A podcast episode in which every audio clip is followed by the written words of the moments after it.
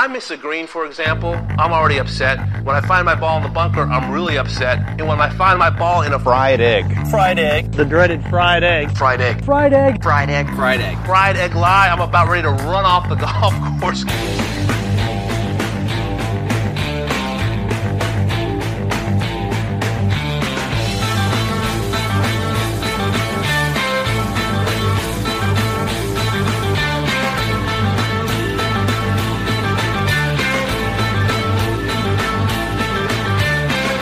Meg, how many majors is Rose Zhang going to win? right in there, huh? Um, I need a number. I need a number. I, I, yeah, it's the uh, the predictions and prognostications are out there, huh? Um, listen, I I think so. A lot of talk was about Beverly Hanson and uh, Rose, you know, joining her in that elite company of winning their first professional debut. Beverly Hanson won three majors and I think won a total of like seventeen times. Um, I'll just put let's put Rose up there with Beverly. Um, That- that's the over under three. yeah, I think I'll do. I think I I'll think that's do, on the lower end of the predictions It- that might be coming out early in this week. It's definitely lower. But um, yeah, I think the combination of the depth of the LPGA tour right now, as well as shorter careers for the women, there are more majors to win, majors in, in quotes there. But um, yeah, I think listen, that's that's a hell of a career if that's if that's what she goes out and does. So um, I'll I'll keep I'll try and keep keep the uh, the expectations somewhat mild. It feels weird to say three majors are is mild, but yeah, yeah, there's a lot out there. I, I kind of had the over under in my mind at four. I'm with you because if you think about the best players in the women's game right now, does anyone have more than two majors at this point? Mm, no, I mean, uh, Inbee Park obviously is the Yeah. most recent example of a dominant major championship player. Yep. But she and and I'm not saying that she's done, but but she's out for the time being. I believe she's having a baby, Yes. and and she's in her mid mid getting into her late 30s. So yeah, she had a baby just not too long ago, and um, you know, she her first one was 08, and that was the end of Annika's career. yes, Um, Lorena Ochoa, you know, was wrapping it up as well. Um, I do. I mean, yes, there was plenty of talent. You know, what was that? You know, that's 15 years ago or so now. But the talent I th- has just increased substantially um, with with how good the college game has gotten, which how with how much more global the game has gotten. Um, so yeah, I don't I don't know. I mean, she could absolutely prove us wrong. Go out there and get you know Inbee Annika levels of of majors, but um, I think when it comes to the predicting majors, I'm always going to kind of be on the under because time and time again we see you know a breakout performance like this, and it's like, well, the sky's the limit. But it's like, well, let's you know bring it back down to earth a little bit. the tendency is to go over, way over in these kinds of predictions. But obviously, we have a very exciting story unfolding on the LPGA Tour right now. And that's what we're talking about today. So you're listening to the Fried Egg Podcast. I'm Garrett Morrison. That's Meg Atkins. And today we're focusing on Rose Zhang, who just won the Mizuho Americas Open in her first start as a professional. She had a historic amateur career. We've talked about that on this podcast. She showed signs of being a truly special talent. And now here she is on the LPGA Tour. And in her first week, she completely justifies the hype, sends it into overdrive. Absolutely incredible story. And we're, we're going to devote this, basically, this entire episode to it. So after Meg and I chat for a bit, we're going to bring on Justin Ray to talk about a few of his favorite Rose Zhang stats. And then we'll speak with Brendan Quinn about Rose the person. So Meg, we we both watched Rose's final round yesterday. It was a bit of a struggle. The course was playing hard. She didn't make a single birdie all day. Yet she still managed to win in a playoff over Jennifer Kupcho. Was there a moment or two from Rose's round yesterday that that stood out for you? Yeah, I think um, that putt on 17, the, the you know, she was, I think Karen Stupples was like, I'm so nervous for this putt. It's so difficult. The lengthy, lengthy putt. Um, that she ends up, you know, two putting and gets out of 17, goes to 18 with the one shot lead. Um, the recovery shot on 12, I believe, where she, you know, just yanked one left and then went over the trees, lands it on the green. She, you know, yes, she didn't have any birdies, but she never let that big number happen recovery wise, um, you know, leaning on her short game when she needed to. Um, so that that big number was never never happened for her, and I think you know that she kept it on the rails on a difficult day. And I think another thing that you know kind of played into the final round was yes, she was in the final group, but she was with Anna Davis, who she's very familiar with, and Atthaya Thitikul, who wasn't really a factor, you know, never really pushed her. And you know, yes, Atthaya Thitikul's a, a, fantastic player, but very friendly. I mean, mm-hmm. it, you could it, when and they her, cut away, her age, her exact yeah, age. The exact this is not age, like yeah. uh this is not like an intimidating, yep. older, experienced, major winning golfer that she was paired with. She was paired with a peer. And she, you know, the many times that we were waiting for them to play their shots and the cameras were on their group, it was very friendly, chatting, smiling. And so she's in this final group, you know, first first uh, tournament of her pro career, and her final group's rooting for her. You know, they showed Anna Davis walking next to her. I think she kind of maybe put her arm around her as they're walking down 18. And um, I, I think that definitely played into, uh, you know, her her bringing it home. Um, the playoff certainly, you know, playing with Jennifer Kupcho, major winner, that you know she handled that with with you know getting herself in trouble in that sand trap. That was another shot. You know, looking back at the day, that was incredible. You know, to get it over the lip, I think nobody expected her to get it that close. Um, missing the putt, um, missing the putt for par on 18, and then having very similar up and down on the first playoff hole and Very rolling that putt, putt. in. Maybe a little bit longer. Yeah, maybe so, but it was it was you know she rolled that in and then the the the dagger the the finish the finish her her move on on the second playoff hole with that hybrid to six eight feet or so just so impressive um but yeah i think i think that round it was it was tough conditions but the friendly group you know playing in the final group with two friendly uh competitors there certainly certainly helped the case and then yeah she just did what we've seen her do shut the door on Kupcho on the second hole and here we are She didn't putt particularly well this week, and we may end up talking about that with Justin Ray. But I did notice that she made a couple of really big putts at the right moments. A 10 footer or so on 17 in regulation, and then that putt that you mentioned on the first playoff hole, which she had just missed a version of not 10 or 15 minutes before. And so that was incredibly impressive. And that hybrid on the second playoff hole was absolutely unbelievable. But signature Rose Zhang stuff, this is what she's really good at that sort of ball striking mode, hitting tough approaches really close. So you watched her at the Anwa, as did I.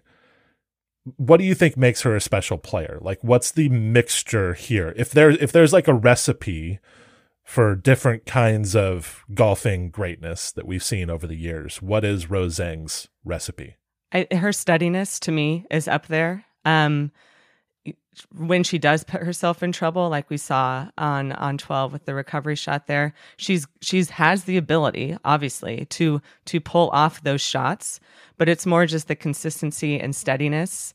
It's it's kind of when you know Jin Young Ko gets in that groove where it's like you know the big mistake is not going to happen. Um, Rose has a similar a similar consistency with her ball striking.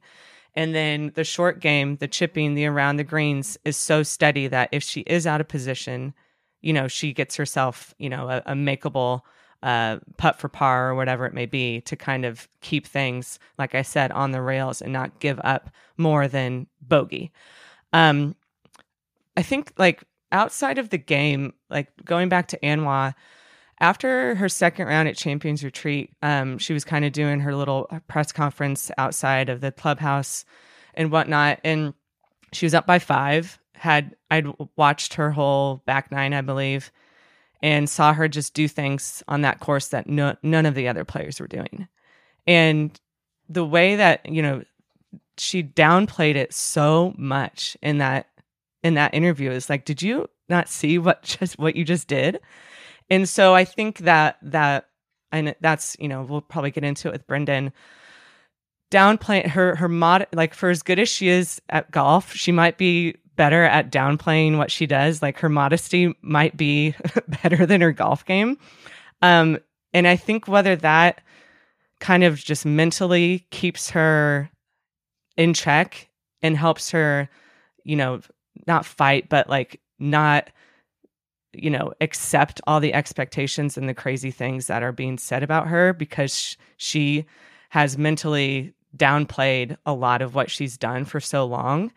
So I think maybe when we when we talk about well what's she going to do, you know, how's the rest of the summer this year going to look like? Like yes, the the hype is is, you know, in overdrive right now, but I think another one of her her weapons outside of her golf game is the mental, you know, keeping things in check with her how humble she is and how modest she is to kind of yeah, everybody else may be saying this, but I'm just going to keep on doing what I'm doing and not buy into a lot of that hype. We'll see if that attitude remains sustainable as she accomplishes more and more at the top level. Because I think that you're right. She genuinely sees herself as, I don't know if she sees herself as unexceptional. That's kind of the way that she talks about herself. And mm-hmm. I think that that is not just false modesty. I think that's part of who she is, that she doesn't think a lot about how she compares to other people. Right? I thought one of the most insightful parts of Brendan's profile was when he dug into how some great athletes in the past, many great athletes in the past, like Kobe Bryant, for instance, have had an idol that they both love and hate. For Kobe, it was Michael Jordan. Everything that he did from the time he was young was to compare himself to Michael Jordan. Rose Zhang doesn't do that with nope. Annika Sorenstam or no. Lorena mm-hmm. Ochoa or Inbee Park. She genuinely doesn't seem to have that frame of reference. And so that's useful because she's just focused on herself and getting better. And there's a very much a humility in that. But I just wonder if that that sort of lack of comparison, that you know, very individual approach to things, not thinking of herself as being extraordinary, just somebody who's working really hard is going to be sustainable if she like wins a couple of majors, mm-hmm. for instance. Right. Like, what's right. that going to do to her psyche? I I don't know that it's going to do anything bad, but it just seems like you can't maintain that attitude forever. I mean, there's zero swagger in her game. Right. And if you, she keeps winning, like, is it going to, like, how do you, how do you have the, the accolades and the accomplishments that she has if she keeps winning, if she, if this is the beginning of, of the, the Hall of Fame career, like, it's, it's so, when you think of the other, you know, major star athletes in other sports, like, Rose's swagger is is non-existent. Like she she she has the the the game to have plenty of it, and she you know like like for example the the hybrid like you know that's that's what she does but she's got a smile on her face gives a gives a nice hug when she's finished wrapping up it's, it's and so the way the way she and, reacted to the shot when Uh-huh. it was in the air she was kind of like oh, there was a little bit of good? doubt she yeah. she was sort of like uh, is that is that all right it's like yeah yeah it's good it's good yeah like she yeah she'll she has plenty of ways to beat you, but she does them all with a smile on her face and then an aw shucks attitude after the fact. So, Mhm. I yeah, that does not match up with with other superstars. Um, we'll see. Yeah, I don't know. I don't know. It, the, the the two don't. Which like let's get. I want to be you know straight about this. I love that. I, I like that about her. It's it's very different. It's it's it's once you hear her and listen to her talk, you realize it's not it's not false. It's is how she is, and I think it's it's makes her more unique that she is that way and doesn't have the the swagger and the the uh, you know bravado that many athletes do. Mhm. But it definitely doesn't ma- match up with her skill level and and how good she is at golf. a, a little bit of expectation management here. I have to say this. I am very excited about Rose, what Rose is going to do. I saw her play at the Anwas, I've mentioned a couple of times, and when I was there, I was blown away by her game. Like she is just such a good ball striker, so consistent, makes so few mistakes out there on the course, and and that's just a, a great formula for for being great at any level of golf. But a little bit of perspective here. Atthaya Thitikul, whom she played with on Sunday at the Mizuho, is also 20 years old, is number six in the world, has won twice on the LPGA Tour and four times on the LET. Another great young player on the LPGA Tour is Ruoning Yin, also 20 years old, a little bit older, but still 20. Won the LA Open in April, number 23 in the world. Yuka Saso won the 2021 US Open at the age of 18. Inbee Park was 19. Sorry, I said 18. Yuka Saso was 19, I believe. Inbee was 19 when she won her first major, also a US Open. Lydia Ko, of course, won multiple majors and many PGA, many LPGA Tour events as a teenager. So, women golfers have traditionally come of age earlier than male golfers. And so the tempting comparisons to PGA Tour accomplishments have to be put in that context. And we have to remember that Rose has peers on the LPGA mm-hmm. Tour who have been professionals for a while and have won events and are high in the Rolex rankings.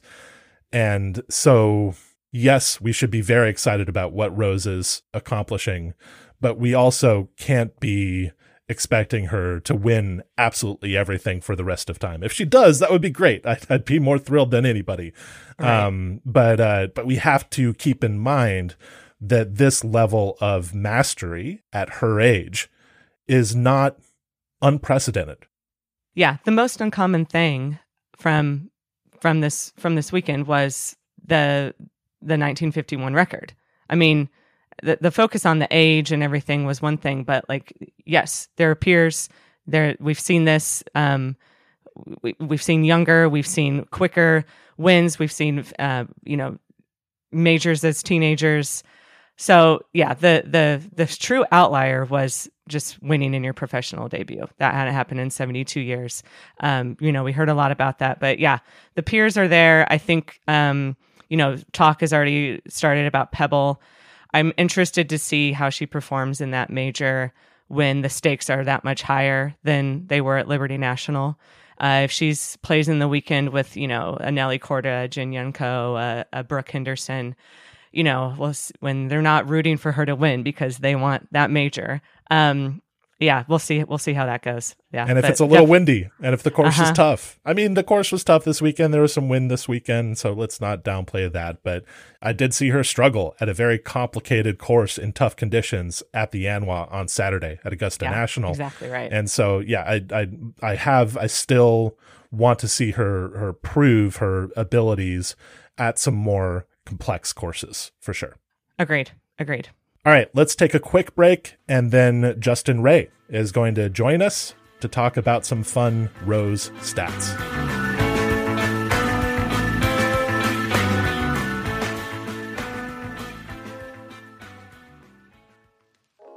This episode is brought to you by Mizzen and Main.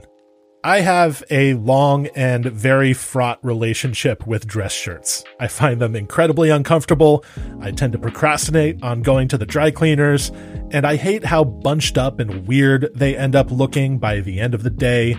Uh, I think that a lot of people have these issues, and it's why Mizzen and Main invented the performance fabric dress shirt 10 years ago. These shirts are lightweight, very breathable, very comfortable, and they don't wrinkle or bunch up. They just kind of sit nicely on you. You can wear it to work, you can throw it in a suitcase, or you can just keep one by your desk at home so you can throw it on before getting on Zoom with someone. I mean, they're just, they're not, you know, sort of fragile dress shirts that you have to treat really carefully. You can just kind of live with them. I have a Leeward dress shirt from Mizzen and Main. It's super comfortable, machine washable, always looks good, even if you haven't ironed it. Just really practical, good stuff, and I wish I had 10 more just like it. So for Fried Egg listeners, Mizzen and Main is offering a really nice deal. If you use the code Fried Egg, you'll get $35 off any purchase of $125 or more at mizzenandmain.com. That's code Fried Egg, all one word, at mizzenandmain.com. All right, we are here with Justin Ray. He is the head of content at 21st Group. He's also a contributor to The Athletic, and you can find his excellent Twitter account at Justin Ray Golf. Justin, thanks for coming on the pod. Yeah, thanks for having me, guys. It's a momentous uh, Monday morning uh, after a huge day in, in golf. This is a true victory Monday here. So um, I asked you to come on and share a few of your favorite Rose Zhang related stats just to kind of contextualize what we're seeing here. So why don't we dig right in? What's what's your first one that you got? Yeah, so I'll start with the one that you've probably heard 478,000 times, um, and that she's the first player to win an LPGA event in her pro debut since 1951 when Beverly Hanson did it um, at the old Eastern Open. Um, that one, we, we started early in the week, kind of trying to excavate to try to find the answer to that question. Uh, the tour itself did not know. Um, so I had to go through a bunch of different other resources and try to find that out, but I was determined to. And then when Rose lit it up on Saturday, it was basically like, okay, this might actually happen. So um, I was glad to have done all the, the previous legwork. It all kind of worked out really well. But it was cool. It's always cool coming up with something and trying to contextualize something, and no one really had the answer beforehand. So, um, but Beverly Hanson did do it. She had won as an amateur on the LPGA tour, and then the following year turned professional, and then her first start she won. And Jennifer Kupcho, who finished runner up yesterday, actually has some good company because Beverly Hanson beat Babe Zaharias by three shots. So um, some some pretty decent names there to finish runner up to two to one legend or one uh, one player from the past, and then one you know potential you know generational type talent. I like that there's a link between Rose Zhang and Babe Zaharias now. Um, I'm, Already. I'm, I'm Didn't take long, did it? yeah, exactly. did, um, when you talk, Justin, about like having to dig and go to multiple resources to find this stuff, I was curious, like, you know, as Rose is now starting her LPGA career, we know the stats aren't out there for the women's game like they are for the men's game.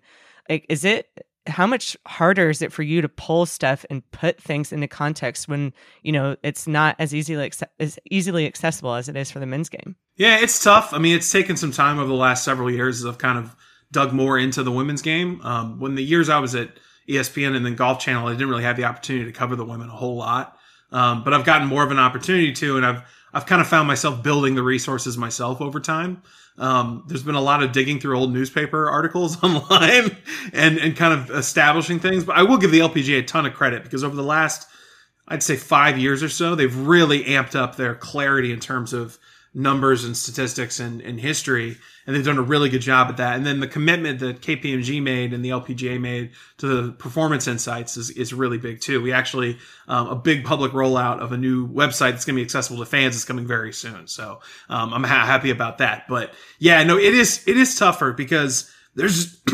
sorry guys hopefully you can edit that up uh, it is tougher because um, there's just not the wealth of resources like you said it just doesn't exist um, and I've built a lot of stuff like that for myself over time in the men's game, and I've kind of tried to replicate that a little bit over the last few years for the women. But yeah, it, it was difficult, but um, I was glad we were able to come up with an answer. All right, hit us with your next one. So uh, we all know that she became the first player to win um, the NCAA Individual Division One title multiple times. First woman to do that, to win it twice. She's also now the first player to win that and an LPGA event in the same season and she did it in about 14 days, which is unbelievable. I mean, to think that nobody had done it. Stacy Lewis actually won an unofficial event in 2007, the year she won the D1 title at Arkansas. That was an event that was basically short. It was shortened to one round because of weather, though. So definitely a whole different uh, ball of wax there. But first player to ever win the NCAA D1 title and then win an LPGA event in the same season. On the men's side, it's been done a few times. Um, Matthew Wolff was the last guy to do it. He won the 3M Open the same year he won um, at Oklahoma State, won the D1 title, but it's the first time a woman has ever done it. Has anybody won multiple? No. She, so she's already in her own. Yeah. She's off and running. There's going to be a lot of firsts. I have a feeling. Yeah. You know, like um, I, I would I would estimate it's pretty much a certainty she's going to be on the Solheim Cup team. Um, but the big question was just was she going to be eligible, and she took care of that in her first start. So um, there's a whole lot of firsts on the way, and she's the first to to do that. Yeah, and you know, just the the fact that she went to college is kind of opening up uh, a lot of these possibilities as well. You know that that she Yeah. didn't turn pro as a as a teenager. Um, now she's in this transition from college to pro, and I'm not sure that we've seen many players who were so ready to turn pro as she is. Yeah, yeah, it's it's pretty unprecedented. I think it's a huge day for women's college golf as well because it just speaks to the level of competition, the level of play that they've had. That she was able to, you know, hone her skills on a stage that maybe hasn't been as readily embraced as you know, uh, you know, female athletes, whether it's golf or tennis, they, they tend to turn professional a lot quicker. Um, but I mean, you saw here. I mean, you can go to college for two years you know, compete in the NCAAs and be ready to go, you know, in terms of winning the highest amateur events like she did at Augusta National. And then first time she gets to tee it up as a pro, obviously she goes out there and gets the win. All right, next one. Okay. Uh, so I thought this was interesting because of the company on the list, but it's very rare for a sponsor's invite to win on the LPGA Tour. She's the first to win as a sponsor invitation since Lydia Ko in 2013. Um, and then before that, it was Lydia the previous year. And then before that, it was Lexi Thompson. So that's the kind of company she's kept over the last 10 plus years in terms of sponsors invites to win on the LPGA Tour. Does not happen very often. Um, and when it does, they've usually picked the right one, right? they, they've turned out to be major champions and stars of the game. And that's undoubtedly what Rose is at this point. So She doesn't need sponsor exemptions anymore, I guess. no, no, that she does not. And I don't anticipate she will for a very long time. yeah i saw some uh some uh, people kind of working out before the tournament all right what does rose need to do in the next uh, couple of months in order to earn her lpga tour card and i guess this is this is sort this of took one way to 74 do it. holes.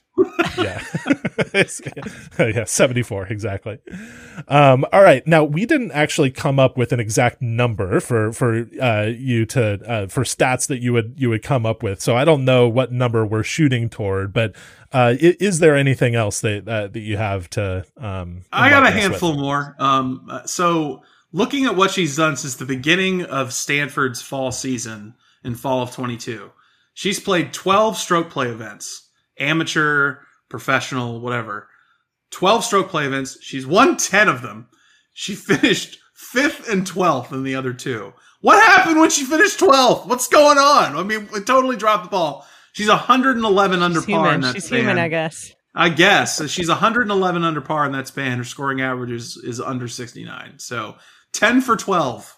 Um, I'd like to meet the two women who beat her uh, or won those two events in that stretch. But um, that's some that's some Tiger esque stuff. And look, the ties to Tiger are everywhere, right?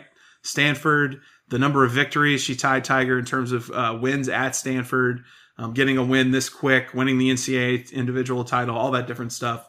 Um, and that's something that when you look back over the last 30 years or so, the only guy who would put together a run like that is Tiger Woods. So um, I thought yesterday, too, it was a little bit, you know, the way she kind of managed her round and didn't play very aggressive.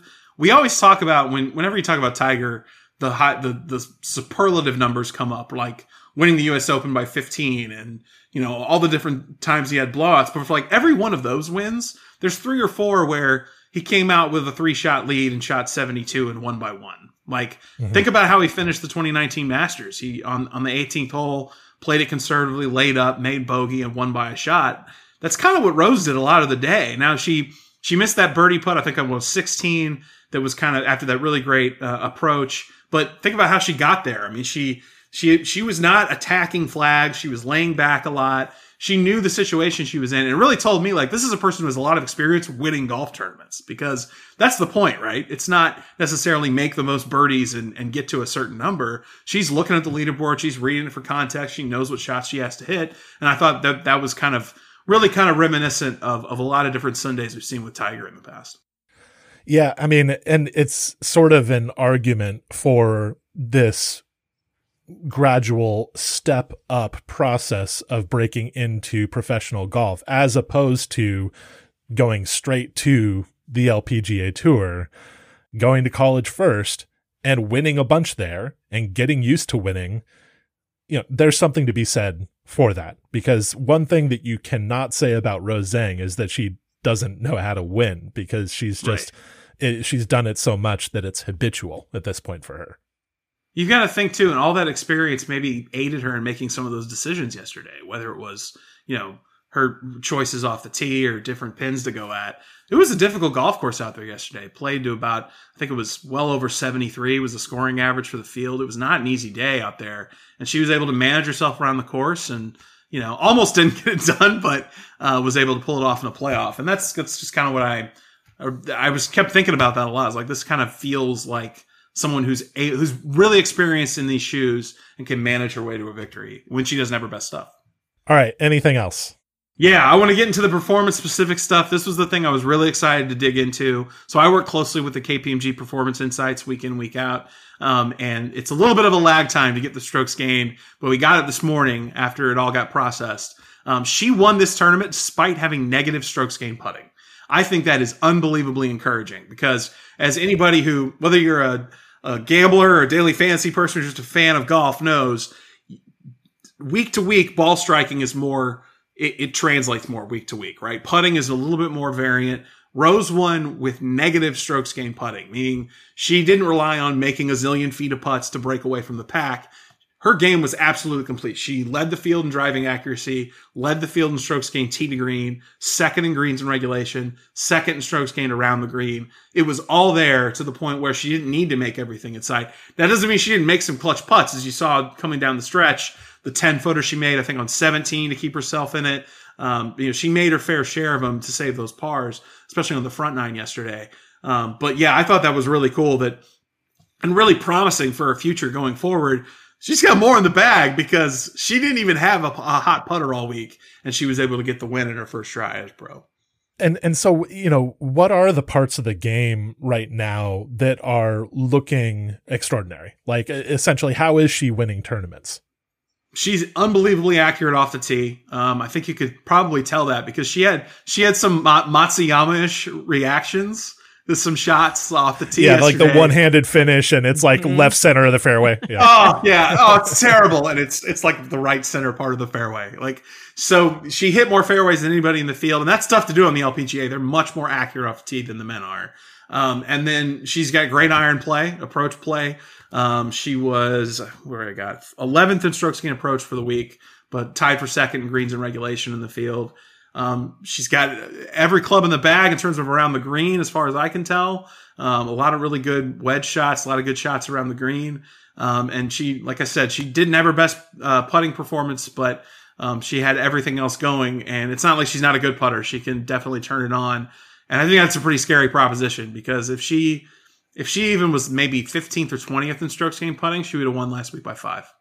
Just if she was a little bit above average among the players who made the cut, she would have won by four, five, six shots. The, the driving accuracy is pretty wild, like you said, Garrett. Just yeah. considering how accurate the women's game how they how accurate they are off the tee. I mean, yeah. to lead that in your first tournament is is crazy.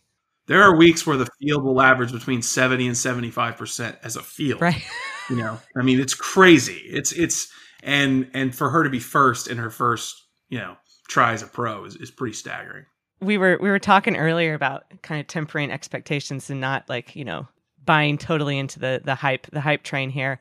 But i was thinking like she's got the the junior and the am and we have the open coming up at pebble. Is and i may have this wrong but the joanne carner's name comes to mind as someone who's won all three.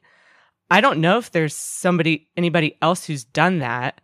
Um, but that will be, I think, yeah, when you talk about the next month, like Pebble is just gets amplified even more after after what happened yesterday. So it, yeah, I'm I'm you know talking out both sides of my mouth, saying let's temper expectations and throw that out there. But yeah, I was just thinking of the the the wins in the junior career, and and now we've got this win on the pro career, and quite the stage coming up soon at Pebble. Meg, I'm really glad that you were able to expand that point because I was able to quickly look up. You were typing, yeah, yeah, the answer, yeah. and yeah, JoAnne Carner is the only player to win the girls' junior, the women's amateur, and the women's open. So yeah, you're spot yeah, on. There. So wow, some more. Some thank more. you for thank you for stretching out a couple extra sentences so I can get that answer. Yeah, that that's a tweet, uh, Justin, right there. Uh, all right, uh, Justin, thank you so much for coming on the podcast. Um, after this break, we'll bring on Justin's colleague at the Athletic, Brendan Quinn, to talk about Rose Zhang's background and who she seems to be as a person.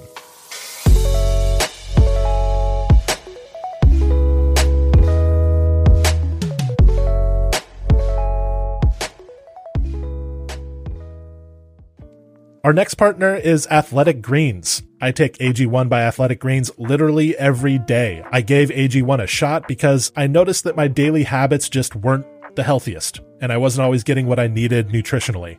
So now I take AG1 first thing in the morning, right before I take the kids out to the bus stop, and it just gives me an assurance that I've started my day the right way. Plus, it gives me a little boost of energy, which is always a good thing. Another great thing about AG1 is that they provide travel packs, and these have really come in clutch during the summer golf season because during the summer I travel a lot. I'm I'm out on the road and you know, I don't really even pay attention to what I'm eating and drinking when I'm traveling. It's just there's so many other things going on that I don't focus on what I'm actually putting into my body, and that is not a good thing. Like that's that's not a great way to approach travel. So what I've been doing is bringing these AG1 travel packs along with me and taking them first thing in the morning, putting them in a, in a little bit of water and and taking that down, and it just gets me started off the right way and makes sure that that at least I have you know something good for me as as part of my day. So if a comprehensive solution is what you need from your supplement routine, then Athletic Greens is giving you a free one year supply of vitamin D and five free travel packs with your first purchase. Go to athleticgreens.com slash the fried egg. That's athleticgreens.com slash the fried egg. Check it out. We are here with Brendan Quinn. He is a senior writer for The Athletic. You can find his golf tweets and occasionally his college basketball tweets at BF Quinn. Brendan, thank you so much for joining us.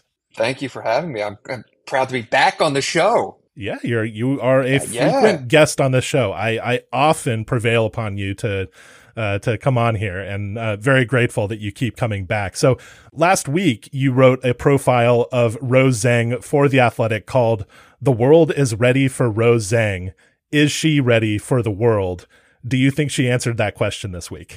Uh, that, I mean, that was that was unbelievable. Uh, It is. It's you. You imagine how you know the these kind of athletes that you follow are, are going to translate what they do into a new setting, whether it's like a player leaving one team and joining another team, and it's just like you know what's the what's the sto- most storybook version of how this goes, and it's like, I mean, to go and win the first event you know, in the shadow of Manhattan and the Statue of Liberty. Like you could just see all these corporate sponsors were just like, oh, It's Cal- Callaway was are- very there happy. are She's here. Yeah, big- big- big- big many party. corporate sponsors who have been on this train for a long time, and to get immediate pay payoff was uh, quite a thing. But just the way that she's handled everything, I've actually wondered um, if it might be uh, even underappreciated, uh, just what it took to win this week. Um, you know, I mean, they finished Stanford finished NCAA's on May 23rd. Um, and then she's just been going since, like, because she's still in school. So She's she's like taking finals and stuff. Yeah, like she's that, got she's right? got a Yeah. few finals this week. yeah, the last we spoke was the Sunday before the story ran. So it was like the 28th or something. So not the Sunday that she won, but the full week prior. And at that time, she was talking about like, uh, I've got a, I've got a test in my Chinese course, and I've got three other quizzes due, and I've got to get ready for finals. I have to move because I have to get out of my the dorm space that she's in, and she, I, I, I have a, I have a lab tomorrow or a, a couple days. What was it a CSP set? I don't even know what the hell that means, but it's something at Stanford, so I assume it's hard. Um, It sounds like she's taking real due. classes, like Yeah. that. She's not Oh, taking yeah. the not taking. We used to call them in college gut classes, uh, where Uh-huh. they, it would just like not a real class. It pretty easy A and and whatever. Uh, but it seems like she's taking some classes that are actually kind of hard. Yeah, I mean, I went to one with I went to a, a computer programming course, and it took me 10 to 15 minutes to even realize like what the course was because the guy, the, the TA just went to the board and started coding on the, the chalkboard. And I'm like, I, there were just these equations, but I'm like, I don't know. Is this like a math course? Is this, I don't, I don't understand what we're talking about. he finally said like, you know, when you're, when you're computer programming, blah, blah, blah. I was like, oh, okay. It's a computer program. so says a lot about me, but you know, uh, yes, no, she's definitely in some real, uh, Stanford classes. This is, I, I, don't know how many fake courses are at Stanford, but, uh, she's, she's doing the real deal. I think there are probably probably a few out there, you know, but but uh, it it seems like she has uh, at least taken some computer science that would be beyond most people's abilities. So, um, you've been working on this profile for a while. You know, there are mm-hmm. pieces of your article that take place, you know, not last week.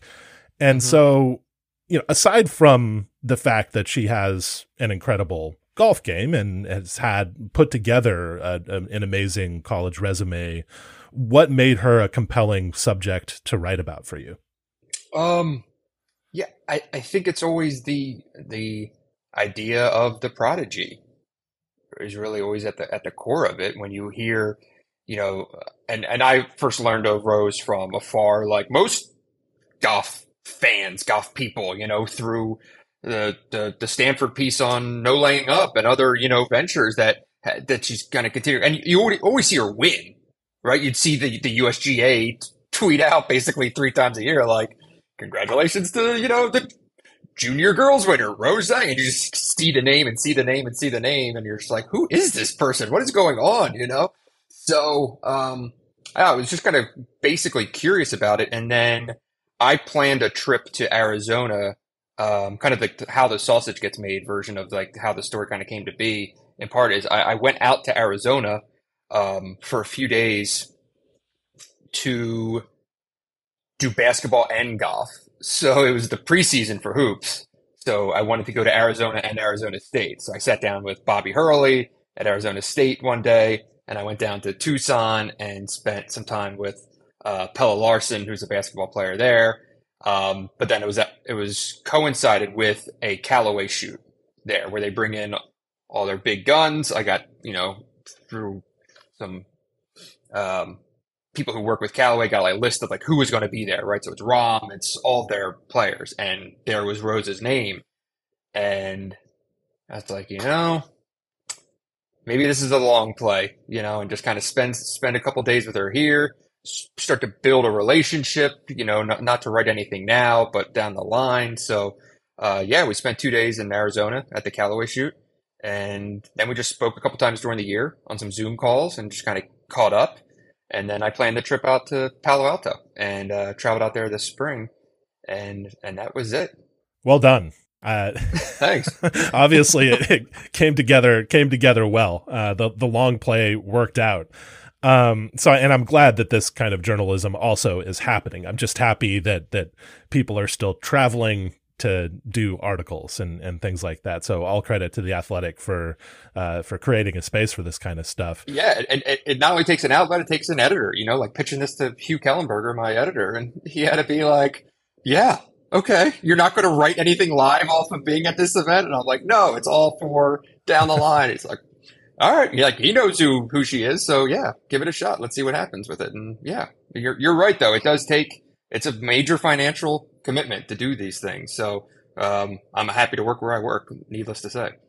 Where did the decision not to speak with Rose's parents on the record come from? Mm-hmm. Um, so obviously, I asked, um, and in the fall at the Scottsdale uh, visit, um, it was not a hard no at that point. It was like, well, maybe you know, that's that's something we could do. And because I wasn't sure what the story was going to be then, I wasn't sure if it was going to be the story of her family's journey from China to the United States and and getting established in California. She wasn't born yet. Her brother was born in China. She was not. Um, I didn't know. Maybe that's the story, or maybe it's the story of her parent. You know, I just didn't know. So um, at that point, it was still relatively open. Um, and then over the course of the year, you know, a couple conversations. and it, it that kind of just got phased out of the conversation um, of, of of that, and it um, it ended up being the conversation with Bill, her older brother, who she kind of s- says is a uh, spoke of as a like generational gap. Like Mhm. you know, he kind of understands parents, understands the the the, the culture, and also understands her and you know how she sees herself and things like that. So He um, is a significantly crucial- older, right? He's Yes. he's 30 to her 20, right? Correct, And was born in correct. China and, and has Yeah. memories from he from back was there, he so was that makes eight. sense. Yeah, he was eight when when the family moved over. So um, yeah, I mean he was a crucial voice, and I mean he wasn't quoted very much, but we talked for you know an hour and a half or or so. Um, and yeah, once I went out there for the visit, it was you know I, I think I think the reaction to what happened at Augusta um, and a lot of people trying to um, just make interpretations of of things and draw their own conclusions. I I really think it was a kind of moment of realizing like w- what it is when things are out of one's control, Mhm. you know, and and how these things can take on a life of their own. So I th- I really think it wasn't a issue of like, oh no, what will dad say if he talks to this writer? It's more how will people interpret what he says and will they take it out of context and, and things like that. Um, there's a little bit of a language barrier too. So, you know, do things get, um, you know, I, I guess lost in translation for lack of a better term. Um, who knows? But yeah, I think it was, it was really just more protective of, of mom and dad than, than anything else. Um, and the other thing was like when we were going through, you know, what do you want people to know about you? You know, I had very kind of just open conversation about that. And not, not like, what do you want me to write? But like, what do you want to say about yourself? You know, what, like, what do you want your story to be? And I, I think the big thing was like, she, she, she wanted to talk about her, her life and things like that and not have it be, she's her parent's child. You know, she's her own individual. So like, I, I, that was, you know, I, I, through the writing process, like trying to keep that as like a focus of mine ended up kind of being a byproduct of some of those conversations was like, if the story's about Rose, right? And it's not going to be about me, a guy who's, you know, hung out with her a few times, trying to interpret what her, her, her upbringing and her parents mean or, you know, you know what I mean? Like, I, I, it's just going to be what she says. And I don't need to, um, put my own spin on things. So, um, I think it would have, at the same time, I think it would have been a very different story if I spoke to her parents, uh, you know, for, you know, I, and I probably added a lot of context. You know, I, I wish, I do wish it had happened. Well, part of what happened at Augusta National, what you referred to earlier, is that her father became part of the story. Her father Mhm. was caddying for her, and people on site as well as at home watching on television had some commentary on how he caddied. And as somebody who watched her a great deal, he was an unusual caddy in a lot of mm-hmm. ways. And there was a signature moment, sort of, on the 15th hole where he persuaded her to go for the green and she did not want to. She knew it wasn't a good decision and she wasn't committed to the shot and she came up well short in the water. And after the tournament, there was a little bit of obfuscation, I would say, not intentional, I don't think, on her part, but she said different things about that decision. She did say in the press conference in, in the Augusta National Press Center that her father had made that decision and that she was against it, but she there were different versions of it that came out. But mm-hmm. in any case, suffice it to say that her father was a figure during that week. And so it's understandable that there would be some sensitivity around that. Would you say, I mean, from her own account of her childhood, would you say that she had a kind of one track upbringing that that she was unusually focused on on on golf to the exclusion of other factors in her childhood and if that's not your interpretation then what were some Right. of the insights about her upbringing that that you got Yeah. So, you know, she played many other sports before golf. Um, and was pretty damn good. Like, was naturally really good. I remember once, I think Bill told me about, um, uh, one of her friends when she was like eight or something like that was already a very good junior swimmer, you know, and had parents that were like, our child's going to be a swimmer. And so this kid was in the pool for years and, you know, training to be this swimmer or whatever, an eight year old or nine year old or something like that. And like Rose, I think like got in the pool with her one day, just like beat her.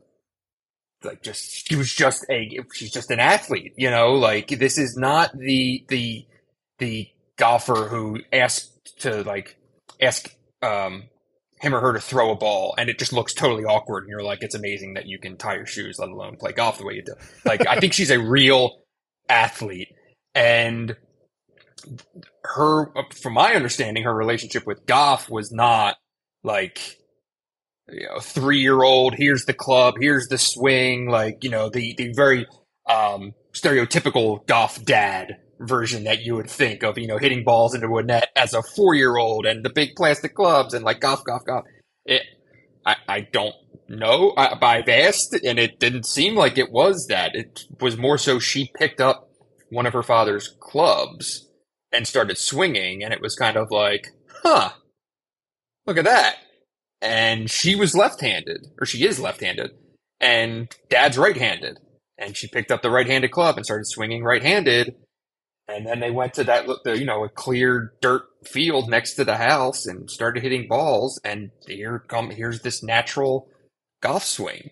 And, you know, there's that portion in the story of, of Anne Walker, the coach from Stanford. Um, when we were talking in her office and she's, she just said, you know, I, I just wonder about that moment all the time of when she first picked up a golf club. And was it the same thing as young Mozart sitting at a piano and hearing a piece of music and then playing the piece of music when there's just no explanation for why he's able to do that or why her body and her mind were so in tune to make the golf swing that she made as a child. So now, once she was off and running, which was really quickly, she won a tournament like three months after she started swinging the club. Um, yes, it was pretty one track at that at that point, but she's a high academic achiever. Um, it was loads of school, and the funny thing is, from her own account, like her parents did not drive academics. It was not, you know, report card, report card, blah blah blah. Like she was her own, like she's a perfectionist to the highest degree. Um, and shows, I think, in everything that you see her do and say. Um, there's a reason why everything's so polished. I think that's her natural makeup. So, yeah, I mean, once she was just an obviously elite player, it was golf, and she was pretty siloed, and she went hard, really hard. Played hurt, over practiced, all of these things that she had to learn um, about, you know, what's too much, and she learned the hard way a few times. left-handed playing right-handed. I have a thing about this. You know who else is naturally left-handed and plays right-handed? Jordan Spieth, Curtis Strange, Ben Hogan, Johnny Miller, Hmm. Nick Price, Greg Norman, Henrik Stenson. Phil Mickelson is a natural right-hander who plays left-handed. So parents, if your child is showing a predilection for one hand over the other, make them swing the golf club from the opposite side of the ball. Is, But now here's something weird about Rose. No, I don't mean weird. Weird is a, a bad word. But here's something odd, I would say. So when we were, uh, I sat at, at a range session at Stanford and like, you want to talk about the best life? Sitting in an Adirondack chair for a Rose Zhang range session at Stanford with the Stanford Mountains behind as the backdrop. And just in the Adirondack chair. It's like 9 a.m. It is perfect. I'm like, what a job. what a scam this is. Unbelievable. Get me out of Um, Michigan. Oh, fantastic. But um I, like like the perfect white noise, I told her she should have a side business where she just records herself hitting irons. Like ASMR kind of. Yeah. Yeah, tur- yeah, turn it into like I I use white noise when I sleep, right? It's like the like a waterfall. And just I'm like, you know, people all over the country will get that just to sleep to and, and whatever. But anyway, so she turns around the club and starts swinging left-handed. Now she's stretching. You know, she uses it as a as a stretch to hit muscles that you don't hit when you're swinging right-handed. So she starts swinging left-handed. I'm like, holy shit, that that swing's even better than your than your normal swing. And she's like, yeah, you know, like I wondered, you know, what like what would have happened if I played the other way.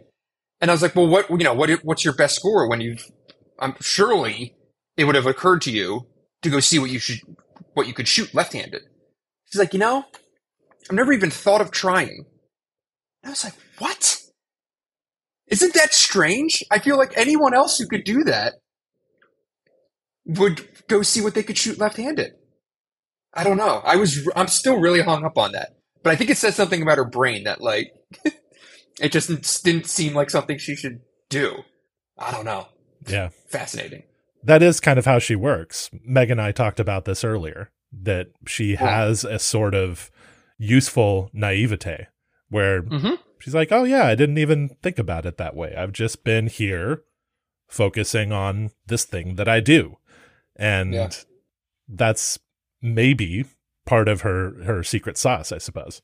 Yeah, it's it's it's interesting though because there is the toughness there. There is the, you know, hitting a million balls, the the the the gym sessions, the the hard work and everything that's gone into it and that rarely comes out because I said earlier like it's always this kind of like aw shucks, you know, Mhm. feeling when she's talking about, you know, just winning her first professional debut. Um and I wonder, like, I wonder if we'll start seeing more of that as she grows and as she becomes, you know, a, a, a you know, p- professional grinding out there week in week out.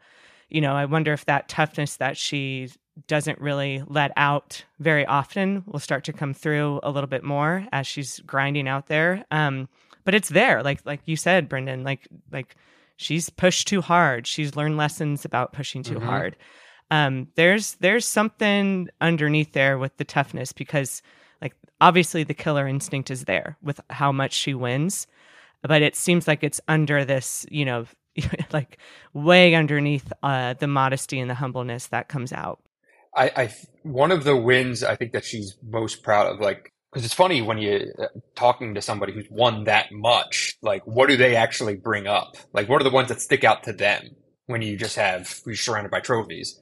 Um, and one that really one of the only tournaments that like she really dove into talking about, like, free, independent of me asking anything, was the 2021 U.S. Girls Juniors um, I think it was at Columbia Country Club, and it was when uh, Bailey Davis was like the underdog story, and everyone you know really jumped on the story, and it was this awesome scene. Um, Golf Channel was all about it, right? It was, and the crowd there. I think it. Was, I think she was basically like a hometown product, if I'm remembering this correctly, and the crowd was for Bailey Davis, not for Rose. And I she thrived on it and she felt it and I think she liked it.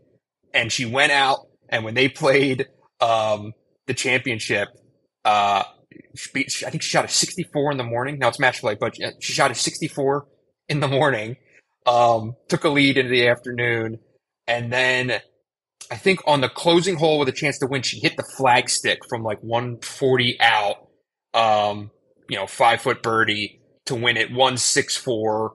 And, you know, it was very much the like, there will be no Cinderella story Yeah. today. I'm Ba- winning. bailey didn't thing. bailey didn't stand a chance poor thing yeah You know, like, so she she liked icing the crowd, in other words. yeah, I think she was. Yeah, she, she, I remember her talking about it, and kind of like you could see the competitor there that like enjoyed um, the, the chance to play when people weren't just like, oh, you know, go Rose, win again, blah blah blah. You know, Does she have a narrative for herself about why she's a great player? Is there a story that she tells herself about what makes her special or or kind of, you know, transcendent? That's a great question. Um, yeah, I think it's um, what she tells herself is that she's not special, and that all of the other people out there are just as good or better, um, and that the only thing that she has on them is the willingness to prepare harder and not make mistakes. Uh, that's it. I, I really just think that she's, and it makes sense when you see her in person because she is not especially tall or big or strong or or anything. You know, I mean, if anything, she might be a little undersized for you know the highest level. Um, but it's there's that that great scene um, that of her sitting and talking to a bunch of junior girls when she told them all that you know all the the other NCAA the best players in the NCAA are just as good or better and the best players in the AJGA were just as good if not better than her and then one of the you know one of the young ladies asked you know why do you win and her response was because I make fewer mistakes and that's like that's it and that was really at the root of her reaction at Augusta and her hitting herself on the thigh and being visibly pissed off in the fair. I don't think it was she was pissed at her dad. I think she was pissed at herself for listening.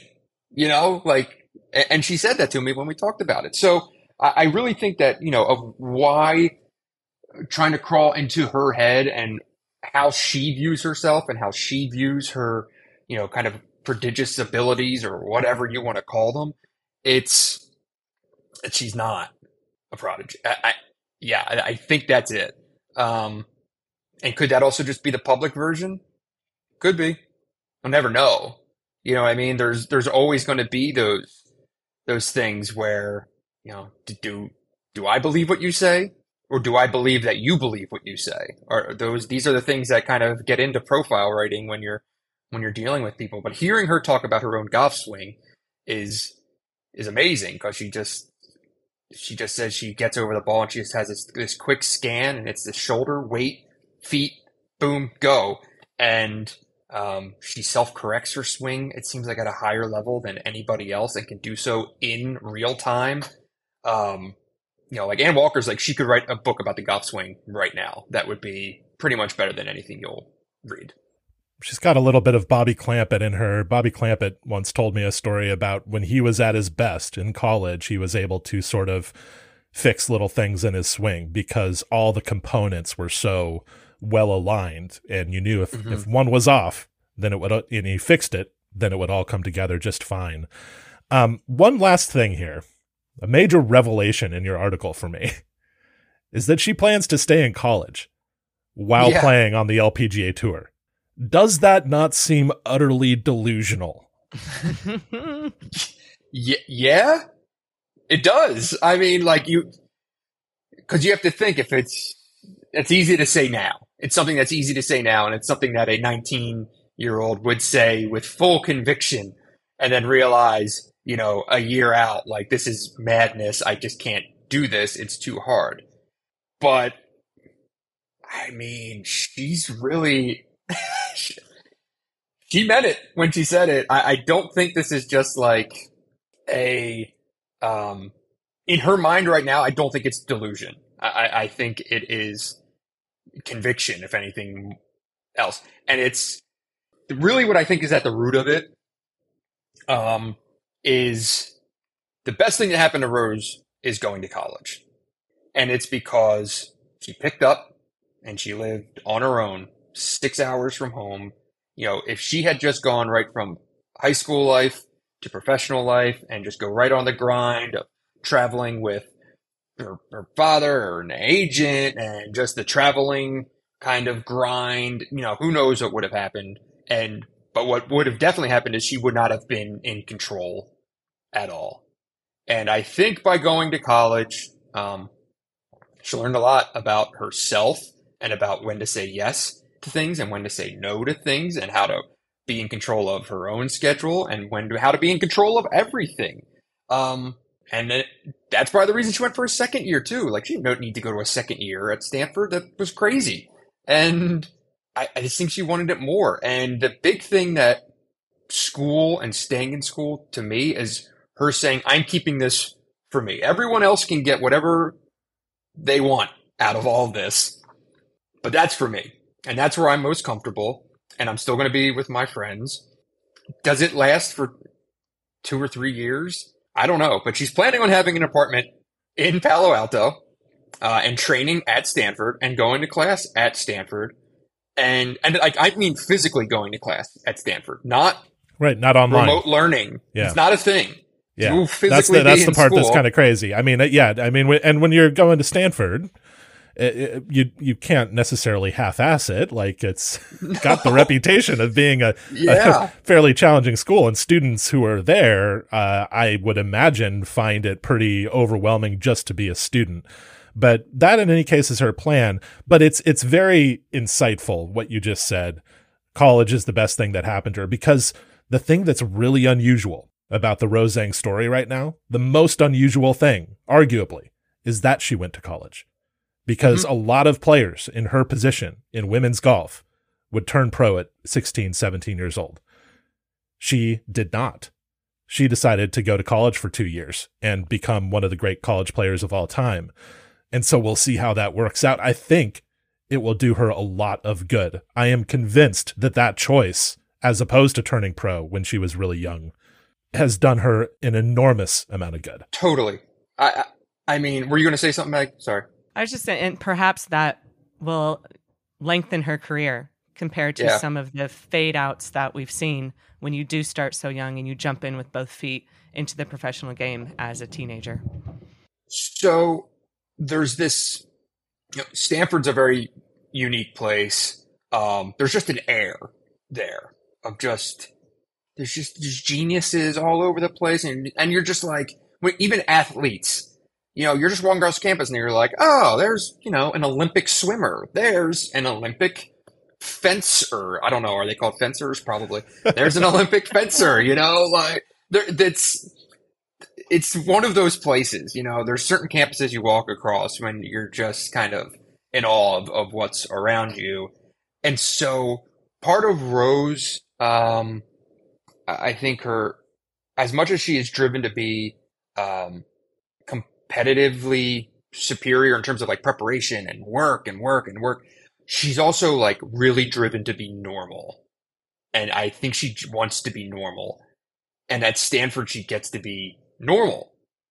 You know, like it's just not a big deal that she was the number one amateur golfer in the world while she was there. It just wasn't a big deal there to the point where like during her freshman year, she was like hung out, she was hanging out in her like freshman dorm and got to know all these people and they're trading stories and she it was like a, delightful. She was like, it was one of the great moments of like just hanging out with other kids. And then like a week later they were hanging out and they decided to like pull up each other's social media or like Google each other's names. And one kid was like, Rose, like, why do you have a Wikipedia page? What is this? And another kid was like, Rose, this says you're number one in the world. Like they didn't even know. They just thought she was like Rose from Irvine on the Stanford golf team.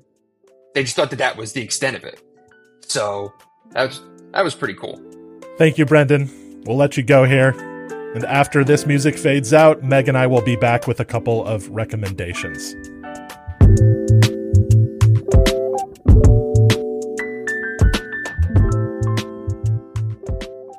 All right, Meg, we are back for some recommendations. What would you recommend this week?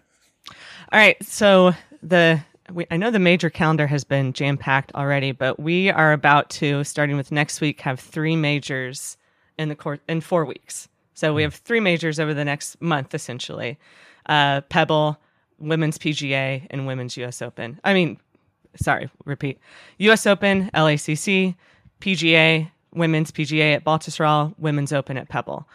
Um, obviously, two of those USGA events. I was looking around the USGA YouTube channel a while back. I actually wrote about something I found on there on Club TFE, the 2008 Women's Open at Interlaken, which uh, was where Inbee Park won as a teenager. And I, I I've dabbled in there before, but I forgot just how much they have in there and and the various you know cutouts and and series that they have in in the YouTube channel.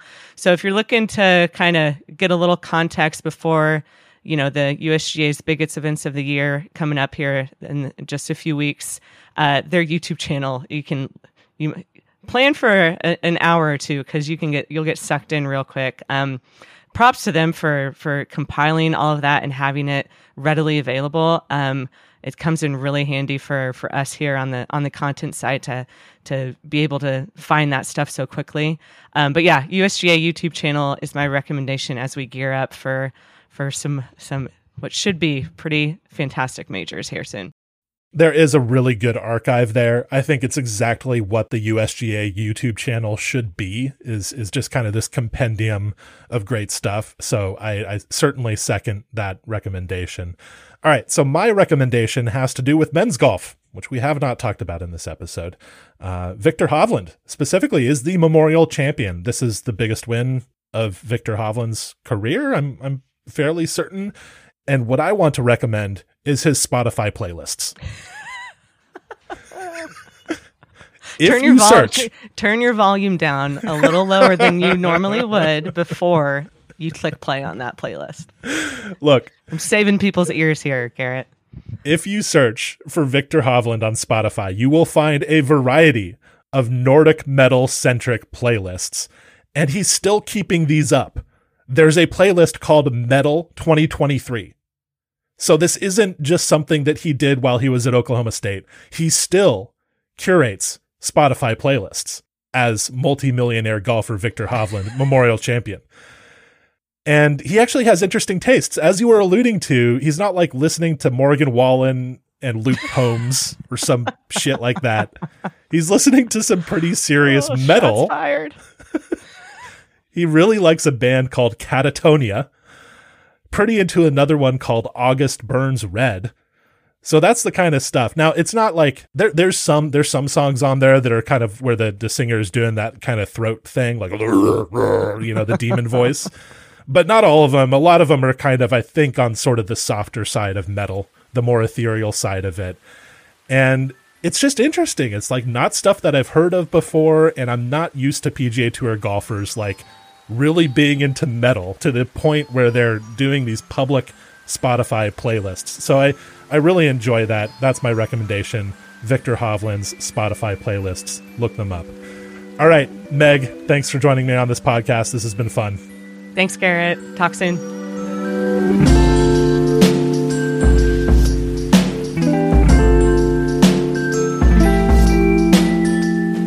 This episode of the Fried Egg Podcast was edited by Matt Ruchis. Thank you, Matt.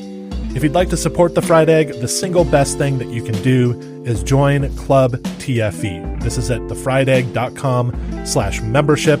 We offer all sorts of things with Club TFE, including content like weekly course profiles and regular blog posts, as well as perks like deals in the pro shop and early access to Fried Egg events and various other things. Club TFE. Again, it's at thefriedegg.com slash membership. All the information is there. Thank you for listening, and we'll be back again soon.